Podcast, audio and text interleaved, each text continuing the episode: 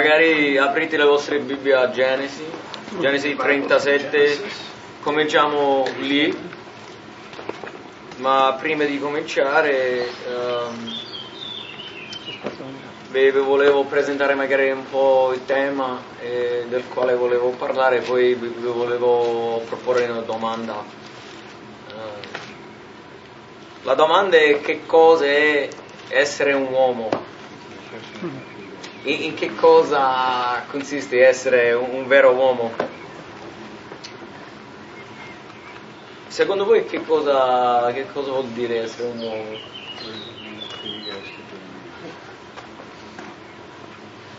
Adesso rispondete. È interattivo questa parte. Veloce, vero? Responsabilità. Essere responsabili. Avere degli impegni. Eh? Rispettare degli impegni. Rispettare gli impegni.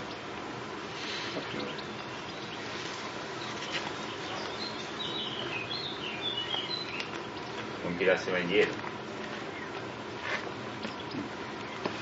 Coraggio. essere leader, essere seri, Mantenere la propria parola, mantenere la parola data.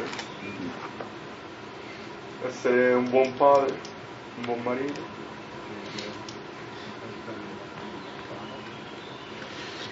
Altro?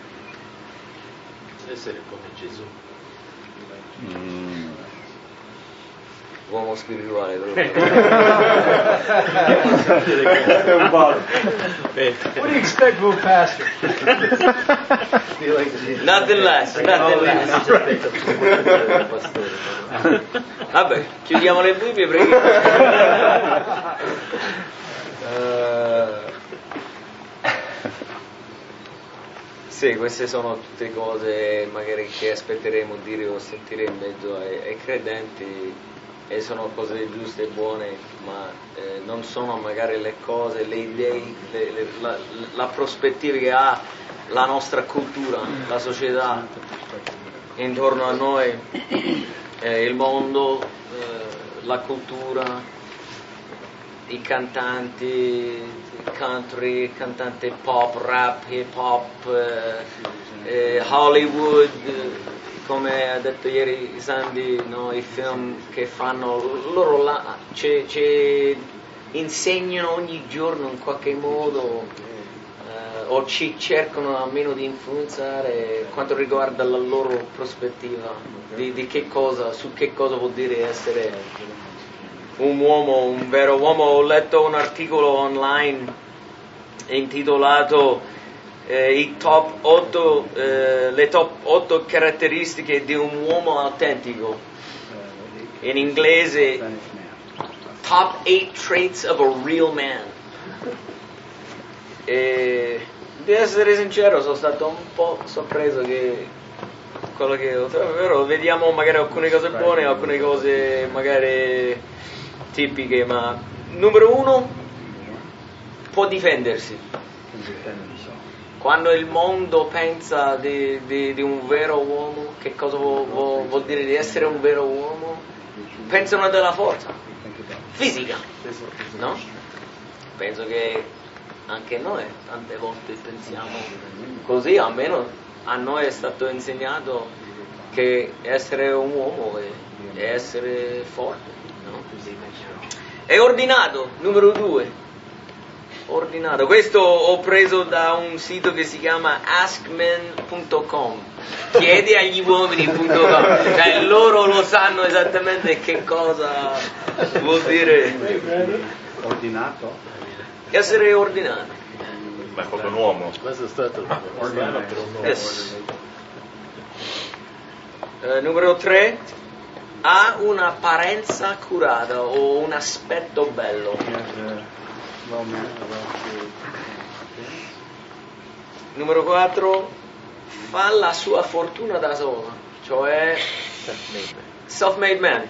Cioè, lui, lui guadagna, lavora, va a, a fare la caccia? Non, non serve nessuno, non dipende su nessuno, è autosufficiente, si può magari dire. eh, si sforza di essere un esempio da seguire, un, un modello esemplare. Eh, numero 5. number 6. Come, eh, come ti chiami di nuovo? Jonathan. Jonathan, come ha detto Jonathan, tieni la sua parola, mantieni la sua parola. E ovviamente questa è una cosa biblica. Che la parola ci dice di, di far sì che il nostro sì è sì e il nostro no è no. Eh, settimo, la settima cosa, non sparla, non eh, spettegola. E l'ultima cosa che hanno eh, detto loro qui è che un vero uomo è concentrato. Cioè capisce i suoi obiettivi. no? Noi abbiamo un detto in americano, non so quanto eh, eh, traduce bene, però diciamo eh, gli uomini veri si vestono di pelle, si indossano di pelle e, e l'immagine è l'uomo sul suo Harley col eh, giubbotto di, di pelle col tatuaggio, con i muscoli che no, scopre le strade libere, è uno spirito libero, maschiaccio proprio, nessuno, non prende niente da nessuno, forte, ribelle. Questa è l'immagine del vero uomo negli occhi del, del mondo. Ma abbiamo un altro detto in inglese che è molto molto molto meno popolare. Diciamo gli uomini veri amano Gesù. Real men love Jesus. E ci vuole essere un vero uomo di, di amare Gesù e di dichiarare al mondo che io amo Gesù. E non mi importa che ne pensi te o loro o chiunque, ma lo amo, lo seguo, lo servo e lo voglio glorificare. In base di questo voglio condividere con voi degli esempi biblici degli uomini che erano veri uomini, che magari per motivi che, che non penseremo noi. Ah, qui in Genesi vediamo il primo esempio di un vero uomo che era Giuseppe. E di essere molto onesto, molto sincero, prima di, di meditare su questo un po' in questi giorni, riflettere un po', quando io pensavo del- di- dei- degli esempi biblici dei veri uomini, non mi è mai venuto in mente Giuseppe. Until preparing for the study, I really never thought so much about Joseph as true man. No, penso che l'esempio solido o quello che viene magari in mente per primo è sempre Davide, no? E guarderemo un attimo a Davide anche, ma prima voglio guardare a, a Giuseppe qui. Eh, in capitolo 37 in chapter 37. leggiamo qui eh, in versetto 12 il contesto è che i fratelli di Giuseppe se ne sono andati fuori per portare le gregge e adesso eh, Giacobbe manda anche um, Giuseppe per andare a trovare i fratelli, di, di portargli delle cose, di portare anche le notizie eh, indietro a, a, a Giacobbe. Quindi Dice ora i fratelli di Giuseppe erano andati a pascolare i gregge del padre a Shechem. Israele disse a Giuseppe, i tuoi fratelli sono al pascolo a Shechem. Vieni, ti manderò da loro. Egli rispose, eccomi. La prima caratteristica di un vero uomo che voglio mostrarvi qui è, è un uomo che si può sottomettersi all'autorità nella sua vita. Qui Giuseppe si sottomette a suo padre E lui ubbidisce. E, e- e vediamo questo stesso esempio nel nostro Signore Gesù. E guarderemo un po' più a Gesù dopo, ma ve lo volevo semplicemente notare adesso. Eh, Giuseppe è reverente, rispetta eh, il suo padre, leader nella sua vita e, e quindi è disposto e, e vediamo la sua disponibilità. No? Papà, vuole qualche cosa? Lui dice eccomi, mandami, che- come posso servirti? E lo fa. Andando avanti in eh, capitolo 39, In chapter 39, leggiamo nei primi versetti qui, eh, dopo che i suoi fratelli lo hanno venduto come schiavo, in, eh, nei primi versetti qui del capitolo 39 dice Giuseppe fu portato in Egitto e Potifar, ufficiale del faraone, capitano delle guardie, un egiziano, lo comprò da quegli ismaeliti che ce l'avevano condotto. Il Signore era con Giuseppe.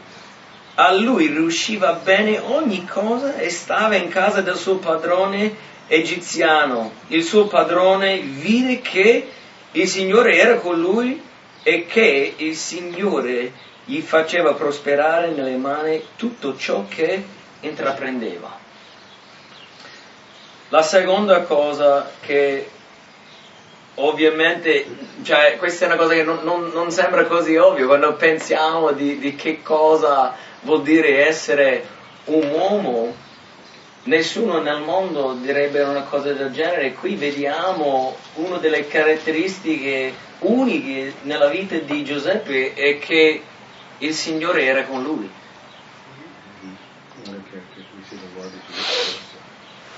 Un, un vero uomo. Ha il Signore con lui. Il Signore è dalla sua parte. Noi leggiamo le parole di Paolo no? in Romani 8 quando dice Romans chapter 8, Paul writes, se il Signore "If the è per noi, chi ci può essere contro? who can be against us?" Cioè, è, è- è la cima del- della realtà di, di sentirsi, di sentire confidenti, no? vincitori. Que- quello è il contesto lì, Romani 8, siamo più che vincitori. Come possiamo perdere? E vediamo Giuseppe come schiavo, uno no? cioè, maltrattato è una parola un po' leggera, cioè, Immaginate di essere trattato così dai tuoi fratelli, La tua famiglia che ti tratta così. E tu arrivi in un, un posto, un, un paese come straniero, un'altra lingua, un'altra cultura, non hai diritti, non hai amicizie, conoscenze, niente, niente, niente. anybody, Ma il Signore è con te. E Lui ti benedice. E vediamo qui che anche il suo padrone si è reso conto, ha visto qualcosa speciale e particolare in questo uomo, in Giuseppe, tipo, questo è un vero uomo. cioè tutti i schiavi nella casa, non si sa, magari alcuni che sono nati in quella casa, che sono cresciuti in quella casa, che sono stati un po' ammaestrati eh, nel, nel modo, no? come essere uno schiavo, eh, il- lo schiavo migliore, eccetera. e arriva Giuseppe, questo ebreo, eccetera, e perché il Signore è con lui, lo fa prosperare. E questo uomo lo riconosce e dice, tu, io ti metto tu in, eh, che si dice, responsabilità eh? Ri- eh, responsabilità di tutte cose mie.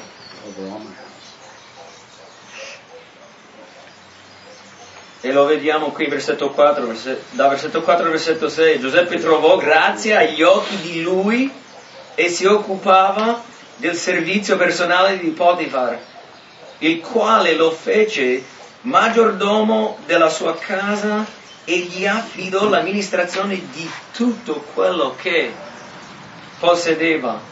Dal momento che l'ebbe fatto maggiordomo della sua casa e gli ebbe affidato tutto quello che possedeva, il Signore benedisse le- la casa dell'Egiziano per amore di Giuseppe. La benedizione del Signore si posò su tutto ciò che egli possedeva in casa e in campagna. Potifar lasciò tutto quello che aveva nelle mani di Giuseppe, non si occupava di nulla, tranne del cibo che mangiava. Giuseppe era avvenente e di bell'aspetto.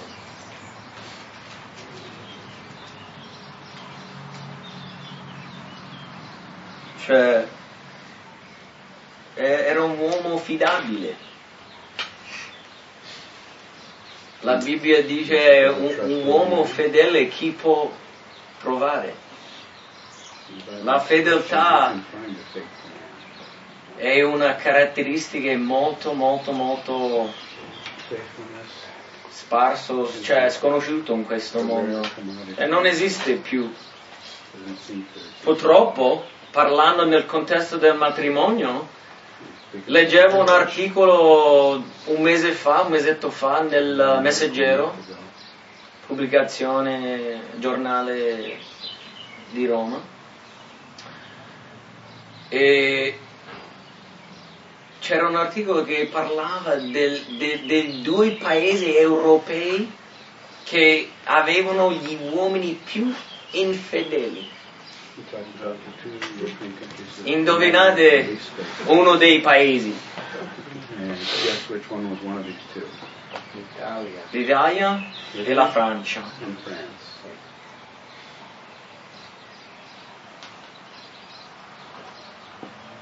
Un, un uomo fedele chi, chi può trovare? Giuseppe era un uomo fedele, Aveva carattere, of che questo uomo non, non- non si, si occupava, non si preoccupava di, di nessuna delle sue cose, eh, si- gli altri schiavi e vedremo anche la sua moglie che He fidava Joseph. dava fiducia a Giuseppe co- con, ogni cosa nella sua vita, le sue possessioni materiali, le persone della sua vita, la sua famiglia, la sua casa, il suo business, i suoi soldi, ogni cosa. E vediamo qui da versetto 7, Verse 7. dopo queste cose la moglie del padrone di Giuseppe gli mise gli occhi addosso e gli disse, unisciti a me. Ma egli rifiutò e disse alla moglie del suo padrone, ecco mio padrone non mi chiede conto di quanto è nella casa e mi ha affidato tutto quello che ha. In questa casa egli stesso non è più grande di me e nulla mi ha vietato se non te, perché sei sua moglie. Come dunque potrei fare questo gran male a peccare contro Dio?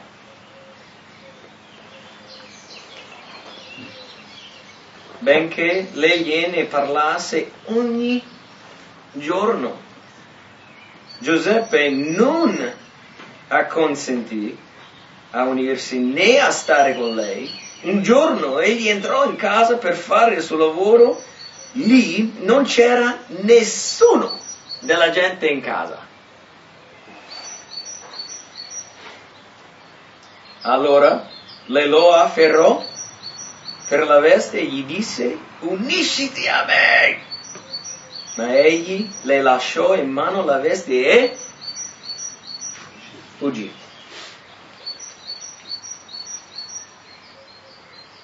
Giuseppe No, è stato detto che eh, un vero uomo si riconosce il carattere di quell'uomo in base di quello che fa in privato.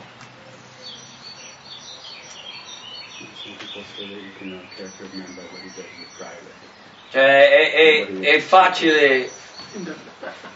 eh? Noi abbiamo eh, la tendenza, secondo me ogni persona ha due persone in sé. Be C'è, c'è l'uomo pubblico e l'uomo privato. No, per questo anche vediamo ehm, le qualificazioni di un anziano no, che dice deve essere un, un uomo eh, giusto, puro, di, di un- una sola moglie ehm, e deve avere in ordine la sua casa.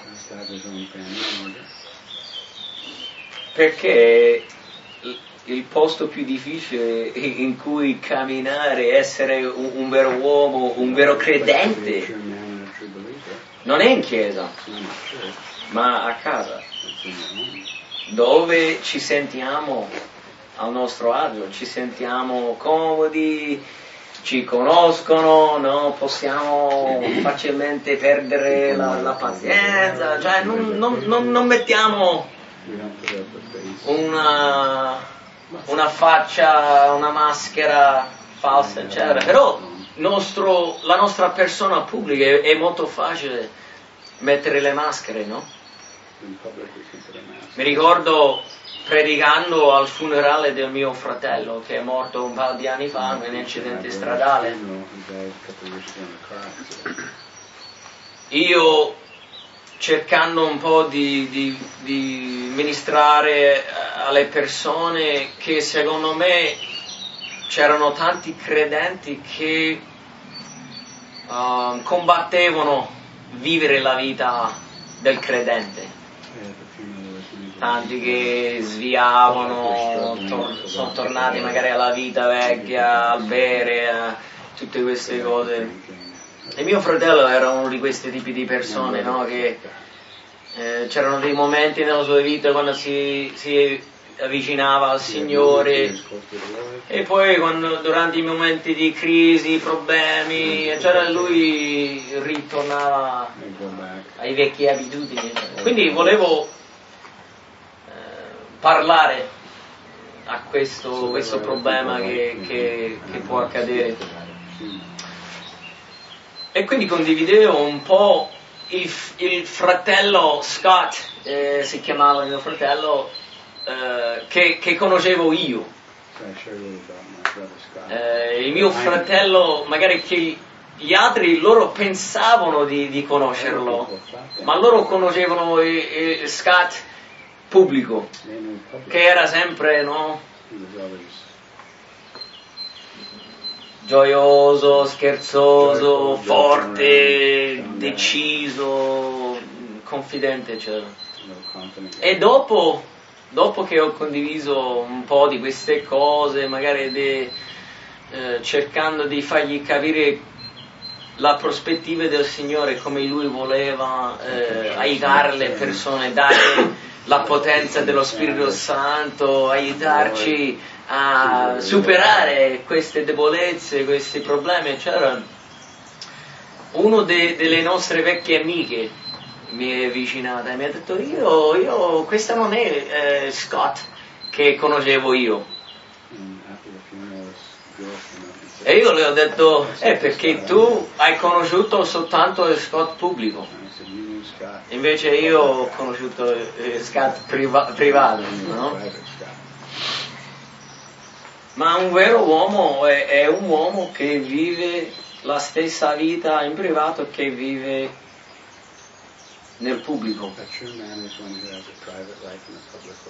E io, io vi devo dire già in anticipo che io non mi sento di essere un vero uomo sempre. Cioè io mm, sto scoprendo sempre, sto crescendo nella realtà di, di- di quello che vuol dire essere un vero uomo. È anche per, per questo che, che volo- vi volevo condividere questo insegnamento, ma come Paolo anche io dico, non che io abbia già ottenuto. cioè, ovviamente eh, lui aveva ancora le cose nella sua vita delle quali lui cercava di, di afferrare, di, di, di raggiungere. Paolo a volte noi lo vediamo come un eroe, un, un supereroe, un uomo imbattibile, un uomo di fede, che, che lo era, però era un uomo. E, e anche lui diceva, io, io sono un peccatore, capitano dei, dei peccatori, ca- capo dei peccatori. Quindi io non sto dicendo in, in niente di quello che dico che io già eh, ho avuto successo in tutte queste cose e lo so che io ho tante volte un uomo privato che non combacia con il mio uomo pubblico, ma un vero uomo è un uomo che vive la stessa vita in privato che vive in pubblico. Nel pubblico. E vediamo che Giuseppe era un uomo del genere. Mm. Leggendo questo è molto facile magari leggere un po' sterile la cosa, tipo uh, unisciti a me. cioè sembravo, questo è un po' un momento pornografico, questo è un momento molto seduttivo. Si dice? Dobbiamo renderci conto, sicuramente questa non era una donna bruttissima. Probabilmente era una donna che tutti gli uomini della casa, del paese concupivano, cioè, guardavano a lei quando usciva, quando è andata al mercato, in giro, cioè, pensando, uh, mamma mia! E Giuseppe lavorava ogni giorno intorno a lei, non, sa, non soltanto vedendola, ma lei lo cercava. Lei cercava di sedurlo. E ogni giorno lui cercava di resistere di, e finalmente un giorno lei lo, lo prende e dice Adesso non c'era nessuno. Intorno. La maggior parte degli uomini, non, non so se io non posso dire che avrei resistito, io posso dire che uh, voglio pensare che io avrei resistito come Giuseppe. Ma Giuseppe è riuscito e ci dice che lui ha scappato, fuggito. A volte magari noi pensiamo, no, il vero uomo deve affrontare, deve avere coraggio, deve resistere, combattere. E, ed è vero, e Giuseppe l'ha fatto. Però finalmente in questo momento a volte un vero uomo deve fuggire, deve scappare, deve sapere quando corre. Si è allontanato. Come Sandy ci condivideva ieri, penso che è un po' una cosa che lo Spirito Santo ci, ci rinforzerebbe di nuovo, l'idea di, di, che cosa vuol dire essere un uomo, vuol dire essere un bravo marito, vuol dire essere un uomo fedele. E purtroppo tante volte noi pensiamo che essere fedele vuol dire non fare l'atto, non commettere adulterio, non arrivare a quel punto. Ma il Signore ha un'altra cosa talmente in mente quando Lui vuole vederci essere degli uomini fedeli. Perché i nostri pensieri, anche ovviamente riflettono il nostro cuore e sono quei pensieri che tante volte ci portano a fare l'atto, però per il Signore è ugualmente peccare di pensare di queste cose. E io non so di voi, ma io combatto la concupiscenza non ogni tanto, ma quasi ogni giorno. But I fight lustful thoughts every day. E io ve lo ammetto, non è che non, non- non fingo, fingo, fingo di essere eh, o di aver di essere riuscito di, di- di non avere in qualche modo quella tentazione. Penso che è un segno positivo combattere. E quando smettiamo di combattere che c'è il pericolo. Mi seguite? Non fraintendere, cioè non, non dico... Se tu ti trovi la- che la concupiscenza è una debolezza, una sfida, che, che vedi le donne, io non so chi, chi non vede le donne, stanno intorno a noi, poi in Italia stanno sempre quasi mezzo nudi.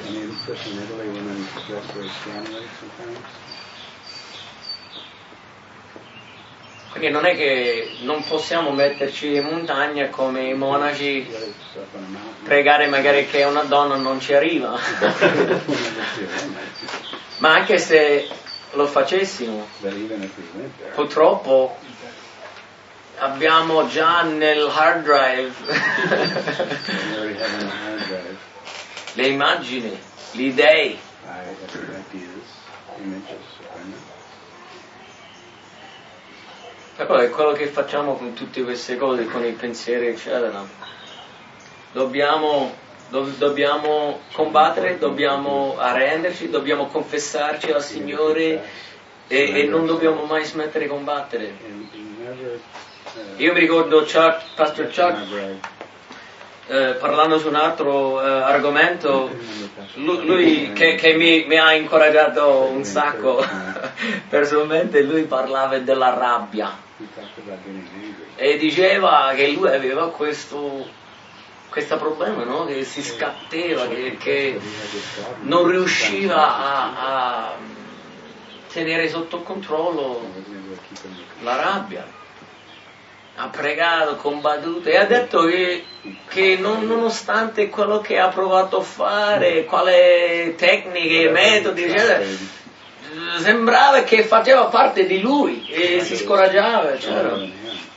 Ma ha detto a- alla fine, eh, un giorno, sembrava tipo all'improvviso che il Signore lo ha tolto via, lo ha liberato da questa cosa. E secondo me, eh, quanto riguarda la concupiscenza e questa debolezza, noi dobbiamo combattere o fino a che il Signore ci toglie proprio il desiderio, la tentazione, o fino a che arriviamo nella presenza del Signore. Però non dobbiamo mai smettere di combattere. Il Signore vuole che abbiamo dei cuori puri, come Giobbe ha detto, ho fatto un patto con i miei occhi. Job Giobbe ha detto perché devo guardare ad una, una ragazza giovane con la concupiscenza. Ha fatto un patto con i suoi occhi. Avete mai fatto un patto con i vostri occhi? Eyes? Io lo faccio spesse volte, perché ogni tanto. Ogni tanto mi, mi- mi sento, mi trovo che sto lasciando un po' troppo libero questo, questo aspetto della mia vita, che, che guardo un po' troppo, guardo, dico, guarda, bella, ma bella, no? E poi lo Spirito Santo mi dice, Scusami. questa è una creatura mia, questa è una potenziale futura figlia mia, tu non la devi guardare così, questa è la figlia di un altro, questa è la nipotina di un altro, devi pregare per la sua salvezza, per la sua anima, non la devi vedere come oggetto. e mi ricordo di nuovo e ri- rinnuovo And then I, in me o con il Signore un patto nuovo con i miei occhi. Dico Signore, aiutami di non dare retta, di non guardare in quella maniera, di non arrivare a quei pensieri. Io eh, combattevo tanto, non combattevo, eh, mi affogavo nella pornografia prima di essere credente, prima della mia conversione. E quando sono stato battezzato con lo Spirito Santo, l'unica cosa che volevo era la purezza. Cioè, godevo così tanto la purezza della presenza del Signore che non volevo avere a che fare con qualsiasi impurità. E mi sono reso conto che avevo dei file Tanti, tanti file. Con tutte queste immagini. E quindi io dovevo permettere lo Spirito Santo di operare in me, dovevo fare, eh, avere l'impegno di liberarmi da, da queste immagini che per me non volevo più vedere per niente. Giuseppe era un uomo fedele anche quando non c'era nessuno intorno. Io vi incoraggio, io, io adesso di- vi dico, no, ho questa sfida con i miei occhi, la concupiscenza, sono ten- tentato come chiunque, ma non guardo mai alla pornografia. Non ho questo problema per la grazia di Dio. Non, eh, io, la mia usanza del computer, quando vado online, è, è molto stretto. Non, non, eh, non vado su YouTube semplicemente per scoprire quali sono i video recenti più popolari, eccetera, eccetera. è, secondo me è una follia, perché è quello che troverai. And perché, Quando io guardo su Facebook, io leggo Facebook, qualsiasi pagina di, di ricerca, eccetera, io non, non do neanche, non, non permetto neanche ai miei occhi di guardare le pubblicità. Sulla pagina, capito, sul lato della pagina. Uh, Sul mio computer, io non ho, io ho soltanto un Mac che eh, non è che ho qualche anti pornografia, qualche software, cioè, però non, eh, io non ho pop-up, io non ho, non, non vengono, cioè una volta in quasi dieci anni eh, mi è venuta un'immagine di qualche donna nuda. E non so, magari se tu frequenti quelle cose, boom, Google ti, ti, ti- ti bombarda. Però anche se non appaiono, io non ci guardo.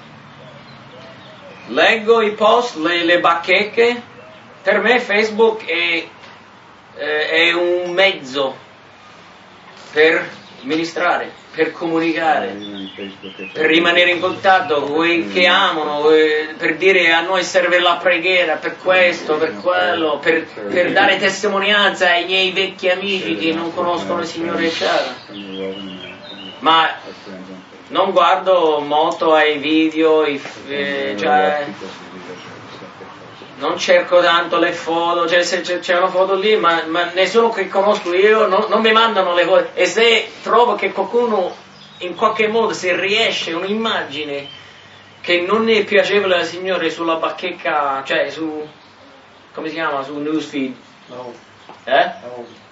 La homepage, cioè li elimino. Non sei più amico mio. Non è che gli scrivo, dico per piacere non... I eh, li- elimino. A me non mi servono questi tipi di amici.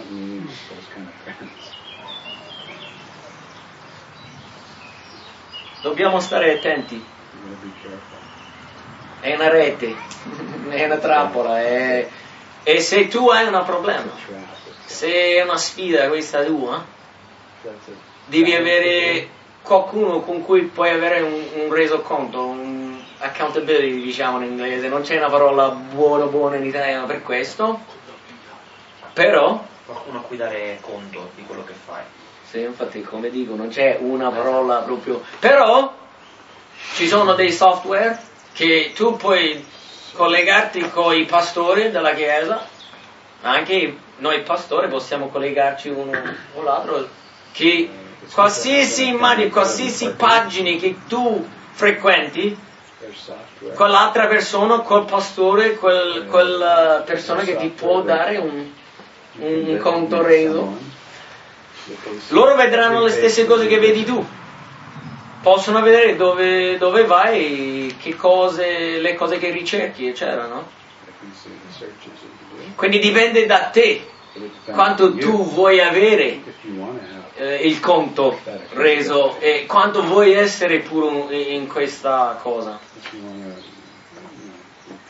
È un modo di fuggire. no? E io, se io so che Mickey e come si chiama? Jonathan, se, se io lo so che qualsiasi cosa che guardo io, anche loro lo vedono, qual è la possibilità, la probabilità che io andrò a, vabbè, mia moglie dorme, i bambini, non, c'è nessuno, clic clic clic clic. Quando lo so che il giorno dopo lui può controllare, vediamo che cosa il pastore Brent stava guardando ieri. Dobbiamo mettere in, in ordine delle cose che ci aiutano, che ci proteggono dalle nostre debolezze, dalle cose che ci tentano, eccetera. Dobbiamo rinnovare un patto con i nostri occhi. In capitolo 40 vediamo Giuseppe di nuovo maltrattato, accusato falsamente, imprigionato, quindi perde il suo lavoro, perde rispetto, perde posizione, tutto quanto. Arriva in prigione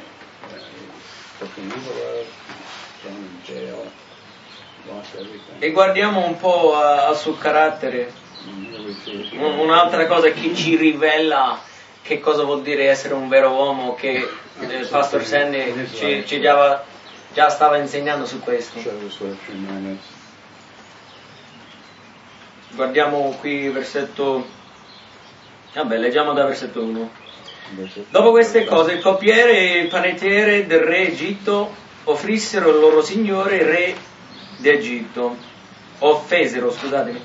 Il faraone si indignò contro i suoi due ufficiali, contro il capo del coppiere e il capo dei panettieri e li fece mettere in carcere nella casa del capo delle guardie, nella stessa prigione dove Giuseppe stava rinchiuso. Il, capitano del- delle guardie li affidò alla so- sorveglianza di Giuseppe. Quindi di nuovo vediamo la benedizione, il favore, come il Signore prospera Giuseppe,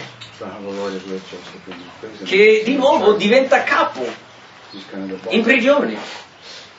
Comunque dice, eh, essi rimasero in prigione per un certo tempo. In una medesima notte il coppiere e panigliere del re di Egitto che erano rinchiusi nella prigione ebbero tutti e due un sogno, un sogno per uno e ciascuno sogno, eh, sogno aveva il suo significato particolare. Giuseppe, venuta la mattina da loro, li guardò e li vide tutti turbati.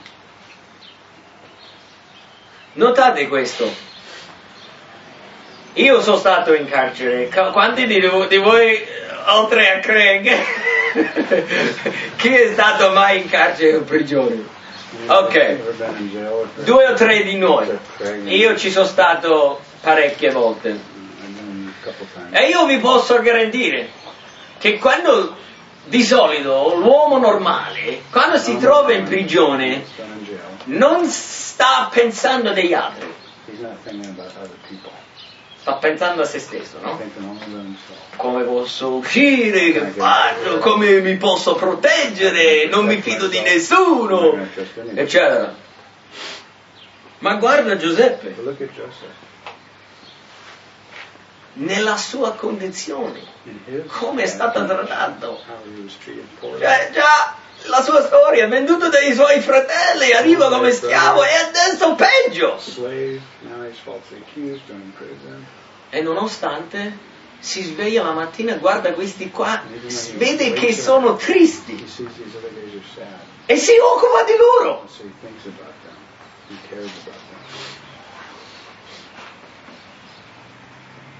Interrogò allora gli ufficiali del faraone che erano con lui in prigione nella casa del suo padrone e disse perché oggi avete il viso così triste?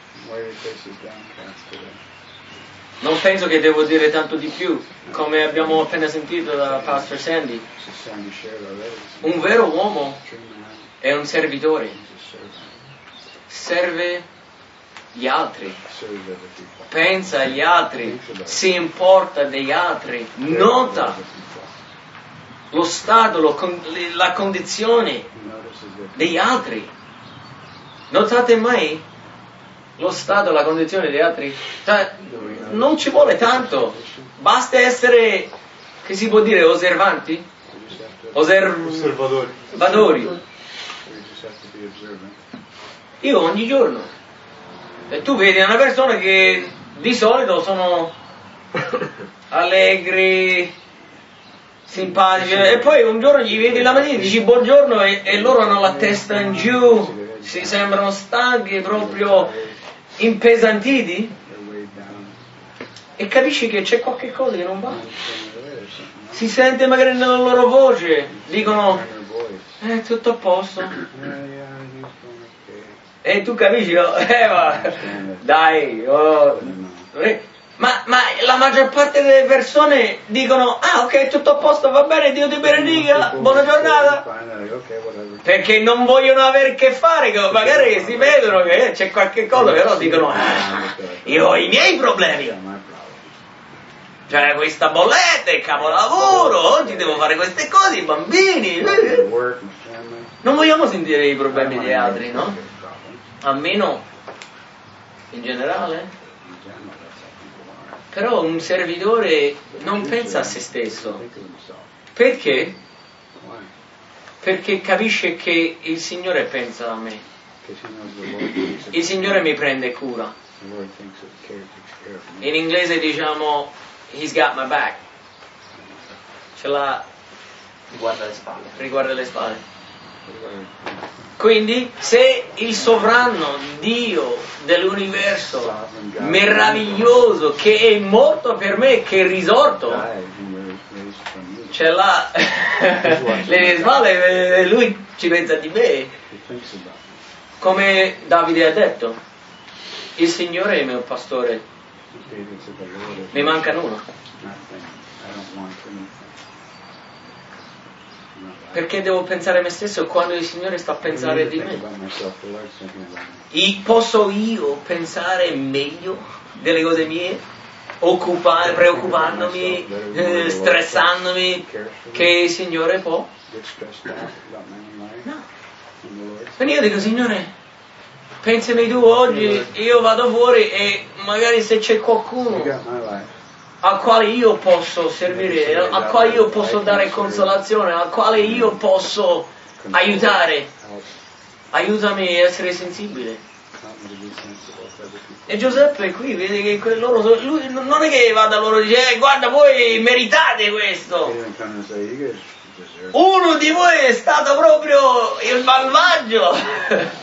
No, lui dice, "Eh, che c'è ragazzi? Eh, Parlatemi. No? Che cosa dice Giacomo? Dobbiamo essere lenti al Parlare. parlare e veloci a, Ad ascoltare. Come marito, come padri, come pastori, come amici, come fratelli. Uno dei grandi problemi nostri è che pensiamo troppo a noi stessi, pensiamo poco agli altri, ascoltiamo poco e parliamo much. Giuseppe era un, un servitore, un vero uomo ama, serve, pensa agli altri. Era un uomo di compassione, era un uomo ca- compassionevole. He was a compassionate man. Questo non è l'immagine del vero uomo, no? Quando pensiamo dell'uomo, infatti tante volte, a me, non è vero che non diciamo sempre i, i veri uomini non piangono. E noi cresciamo così e, e se ci sentiamo un po'... cioè lo, lo- lo resistiamo al massimo. Perché? Perché i veri uomini non piangono. Invece Gesù dice piangete con quelli che piangono. Guarda Gesù che vede la situazione co- lì con Lazzaro, tutti depressi, eh, l'impatto del peccato sulla sua creazione, l'impatto che aveva sui suoi amici, Marta, Maria. E dice che Gesù ha pianto. Wept. Quante volte vediamo nella Bibbia che dice che Gesù ha visto la folla e aveva compassione o misericordia su di loro. Un vero uomo non è sempre un, vero di ferro, eh, un uomo di ferro. Ma è un uomo che sa quando essere un uomo di ferro e sa quando essere un uomo morbido, compass- compassionevole, sa come quando consolare, quando ascoltare. Io, Dio, cioè, una delle debolezze del mio matrimonio sarebbe quello, no? Di, di ascoltare più. Ascoltare non è semplicemente fa che passa all'orecchio, eh, ma è sentire quello che viene detto o quello che vuole dire. A volte la moglie dice una cosa e noi uomini non già, eh, ma tu hai detto! E noi stiamo prendendo letteralmente la parola, invece lei quello che intende dire è un'altra cosa. Quindi dobbiamo ascoltare ma anche comprendere, discernere. Comunque Giuseppe era, era un uomo umile, buono, compassionevole, si importava degli altri. In capitolo 41 vediamo questa riunione tra lui e i suoi fratelli.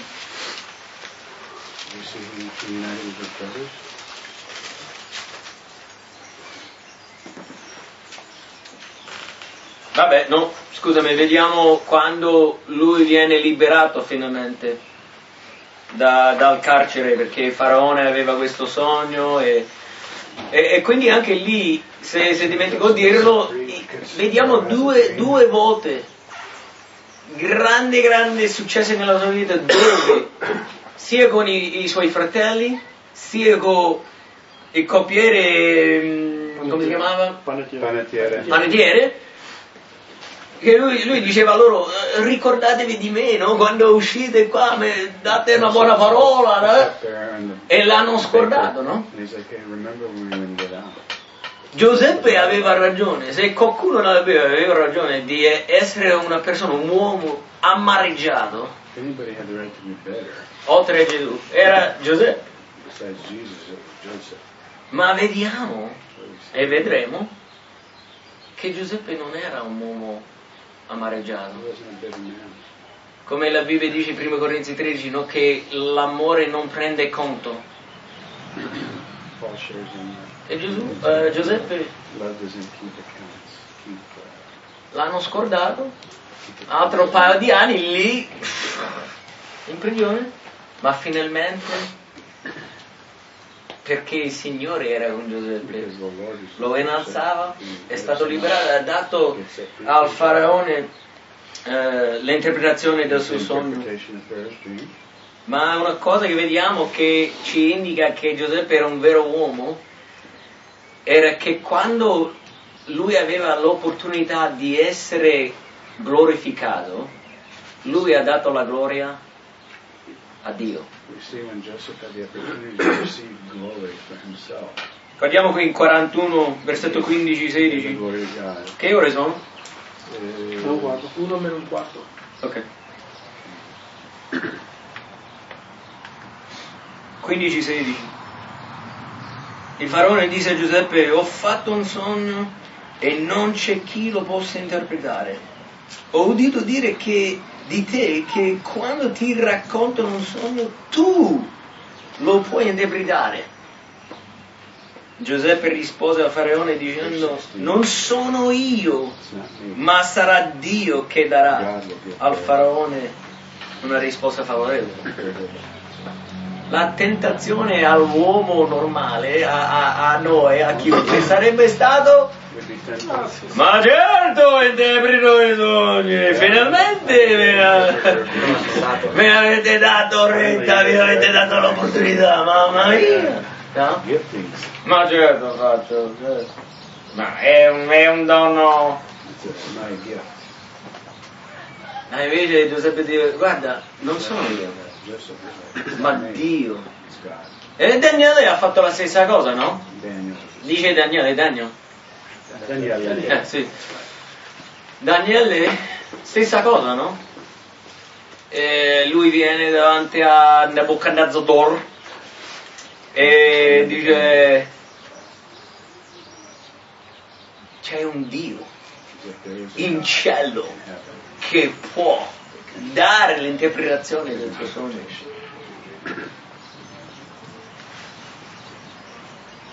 ...25, versetto 25, versetto 28, versetto 32, vediamo ancora... ...versetto 25, allora Giuseppe disse al faraone... ...ciò che il faraone ha, ha sognato è una stessa cosa... ...Dio ha indicato al faraone... ...quello che sta per fare. Dà ancora la gloria del Signore, dice, lui poteva vedere, io vedo esattamente quello che hai visto, quello che vuol dire, invece dice, Dio te l'ha dato a te, la realtà di quello che sta per succedere, non me, io non ho a che fare con tutto questo, sono semplicemente un vaso. E quindi innalza il Signore quando poteva innalzare se stesso, e la Bibbia dice, chi si abbassa il Signore lo innalzerà, chi si innalza il Signore lo abbasserà. E non so di voi, ma io, io combatto anche ogni giorno con l'orgoglio. E Gesù dice, chi vuole seguire me deve morire a se stesso. A me mi piace che le persone mi guardano, pensano che sono più spirituale o che guarda quanto Dio lo usa. eccetera. La nostra carne piace questa, però dobbiamo crocifiggerlo e dare gloria a chi Give glory. appartiene la gloria. Uh, Vabbè, andando avanti, versetto 38, vediamo che 38. dice che eh, Giuseppe era un uomo pieno dello spirito. A Il faraone dice ai suoi servitori, potremmo forse trovare un uomo pari a questo in cui sia lo spirito di Dio? Un vero uomo non è un uomo saggio, intelligente, secondo lo standard di questo mondo, ma è un uomo che è pieno dello Spirito Santo. Vediamo negli Atti degli Apostoli, la prima chiesa, quando cercavano degli uomini per aiutarli, gli apostoli. E quali erano le qualificazioni? Hanno detto cercate degli uomini che sono saggi, che hanno una buona testimonianza e che sono pieni dello Spirito Santo. Un vero uomo può essere maschiaccio, grandi muscoli, forte fisicamente, eccetera, però se non ha lo Spirito Santo non è niente, nessuno. Ma un uomo che è pieno dello Spirito Santo ha la potenzialità di fare delle grandi cose per la gloria di colui che lo merita.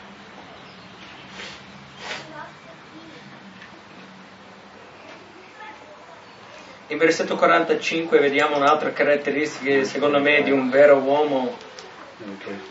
Da versetto 4, versetto 7 del capitolo 45. Ah, chapter Vabbè, 40. prima 42, andiamo eh, capitolo 42, versetto 18. Chapter 42, verse 18.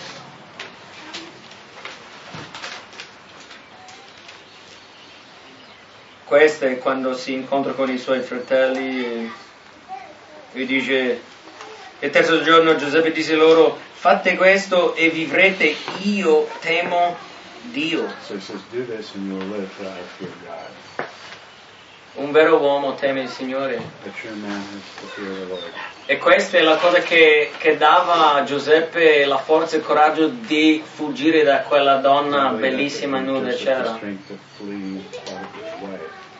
Non era che temeva perdere il suo lavoro, non è abbastanza. Eh, non è un premio abbastanza buono, cioè, però chi teme il Signore, chi non vuole deludere colui che è morto per loro, colui che, che- che lo ama, colui che lo salva, colui che è santo, lui temeva Dio e questo gli ha dato la forza di fuggire And that donna. E vediamo, la Bibbia dice, temere il Signore è l'inizio della saggezza, della sapienza.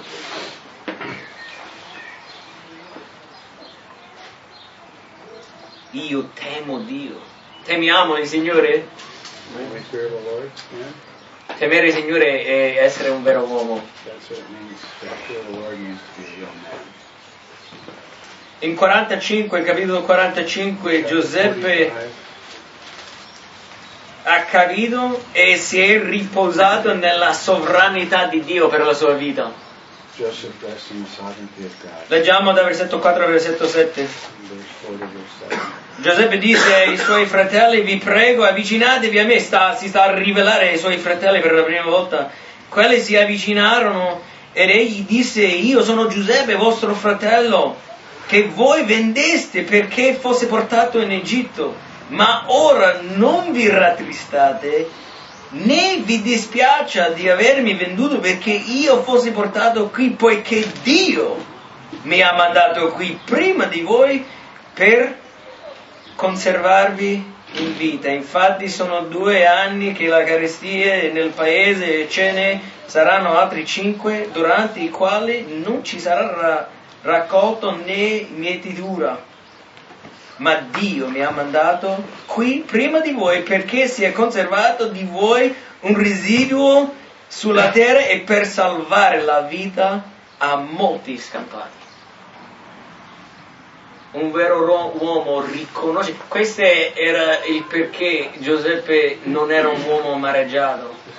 Anche venduto, anche in prigione, anche eh, fa- eh, accusato falsamente, non permetteva il suo cuore di indurirsi, di, di aversela col mondo. Perché io, perché me, non so mai fatto niente, io sono buono.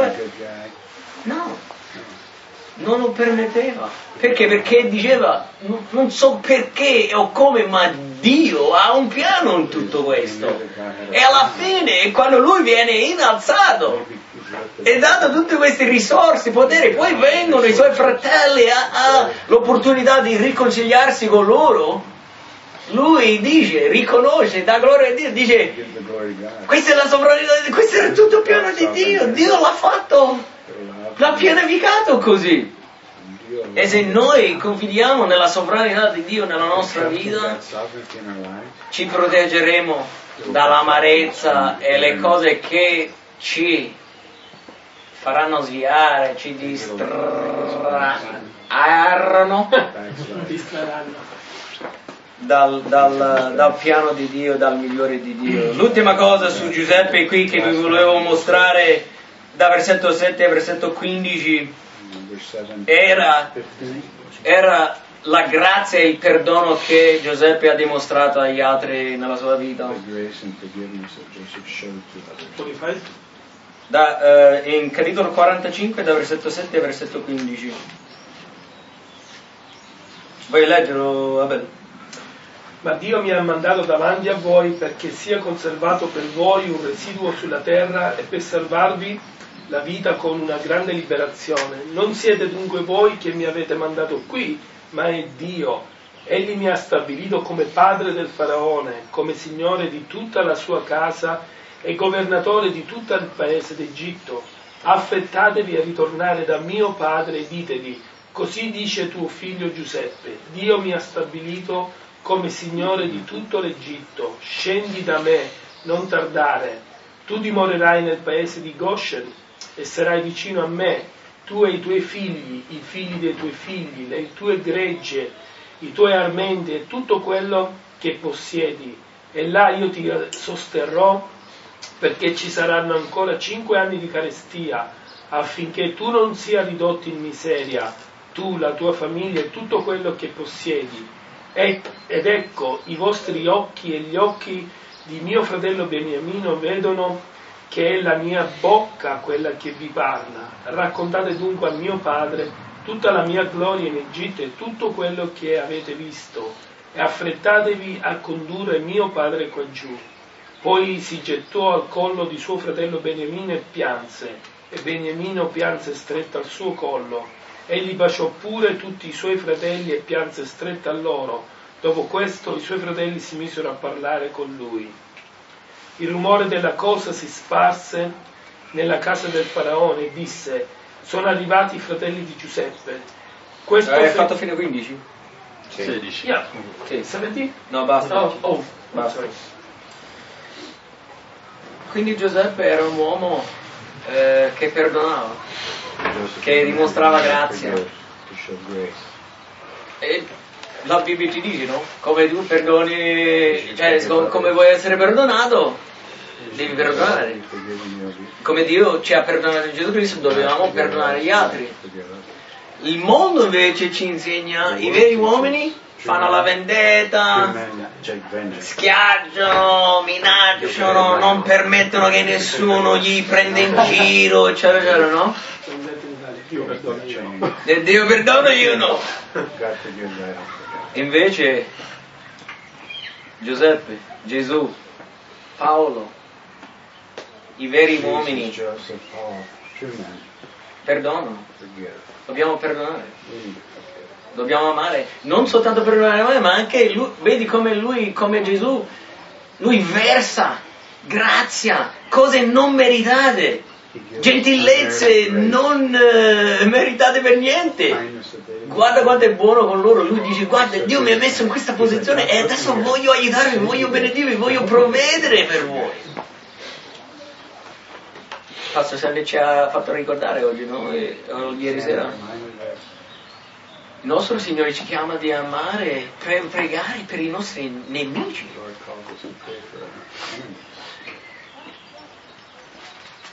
E come uomini di carnali a volte eh, lo troviamo difficile fare queste cose, ma il Signore ci può aiutare e darci la grazia. Volevo parlarvi di altri uomini come Caleb, Joshua.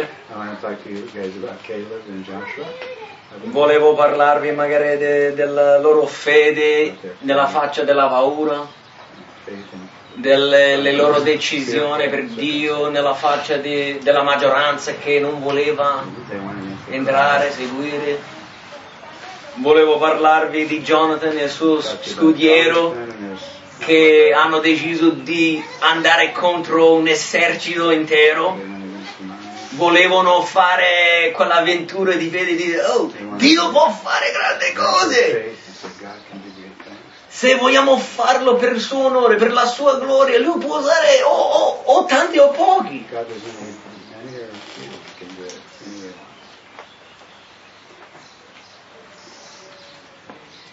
Parlando magari di Elia, vediamo, vediamo l'esempio negativo suo e poi vediamo l'esempio positivo suo, no? Lui pensava di essere l'unico, si lamentava, cioè, poi, però quando, quando stava camminando proprio nello eccetera, serving you.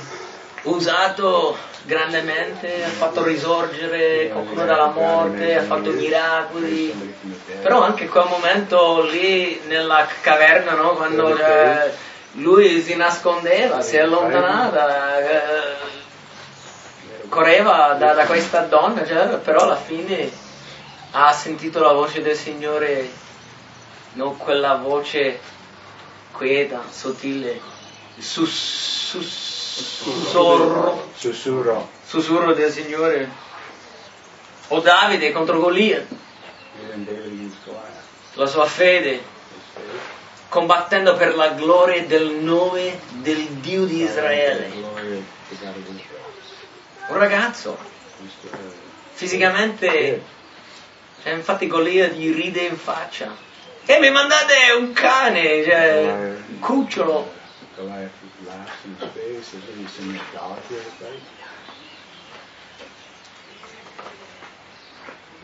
Veri uomini sono uomini di fede.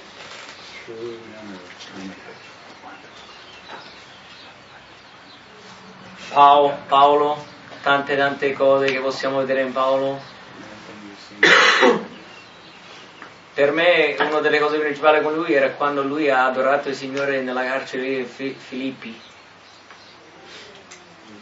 Quando veniamo picchiati, torturati e lui di nuovo falsamente.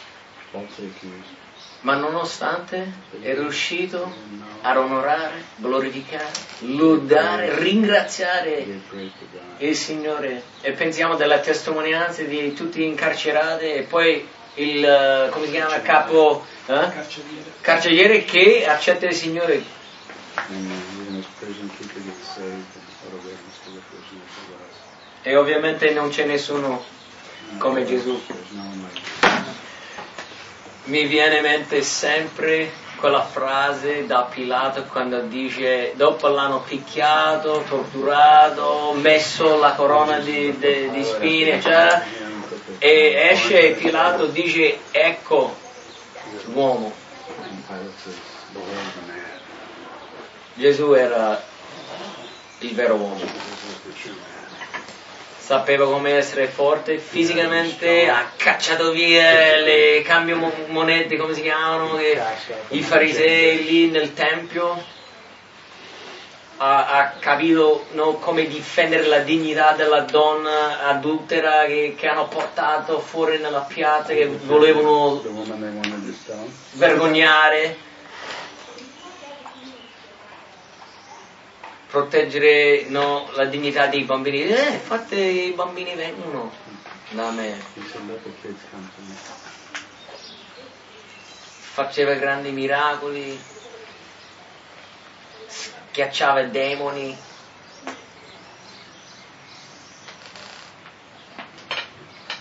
Ha dato da mangiare a, a quelli che avevano fame. Cioè, Gesù è il vero uomo. Lui è il nostro esempio perfetto. Lui è il, il Giuseppe perfetto. E quindi tanto tanto lo Spirito Santo vi può magari parlare di altre cose che io non, non ho notato. Ma vi, vi incoraggio di, di- just di pregare, di permettere che lo Spirito Santo vi, vi dimostra, ma, ma secondo te che cosa vuol dire essere un vero uomo? Ha- hai l'im- l'immagine sbagliata, l'immagine del mondo? O capisci, secondo le scritture, secondo il cuore del Padre e l'esempio di Gesù, che cosa vuol dire essere un vero uomo? Amare la tua moglie, i tuoi figli, eh, dare tempo, eh, ascoltare, essere sensibile, eh, servire gli altri come abbiamo sentito, essere umile, perdonare gli altri. Cioè, tutte queste cose che appartengono al Signore, esserlo in pubblico come nel privato. Questo è, secondo me, quello che consiste di essere un vero uomo.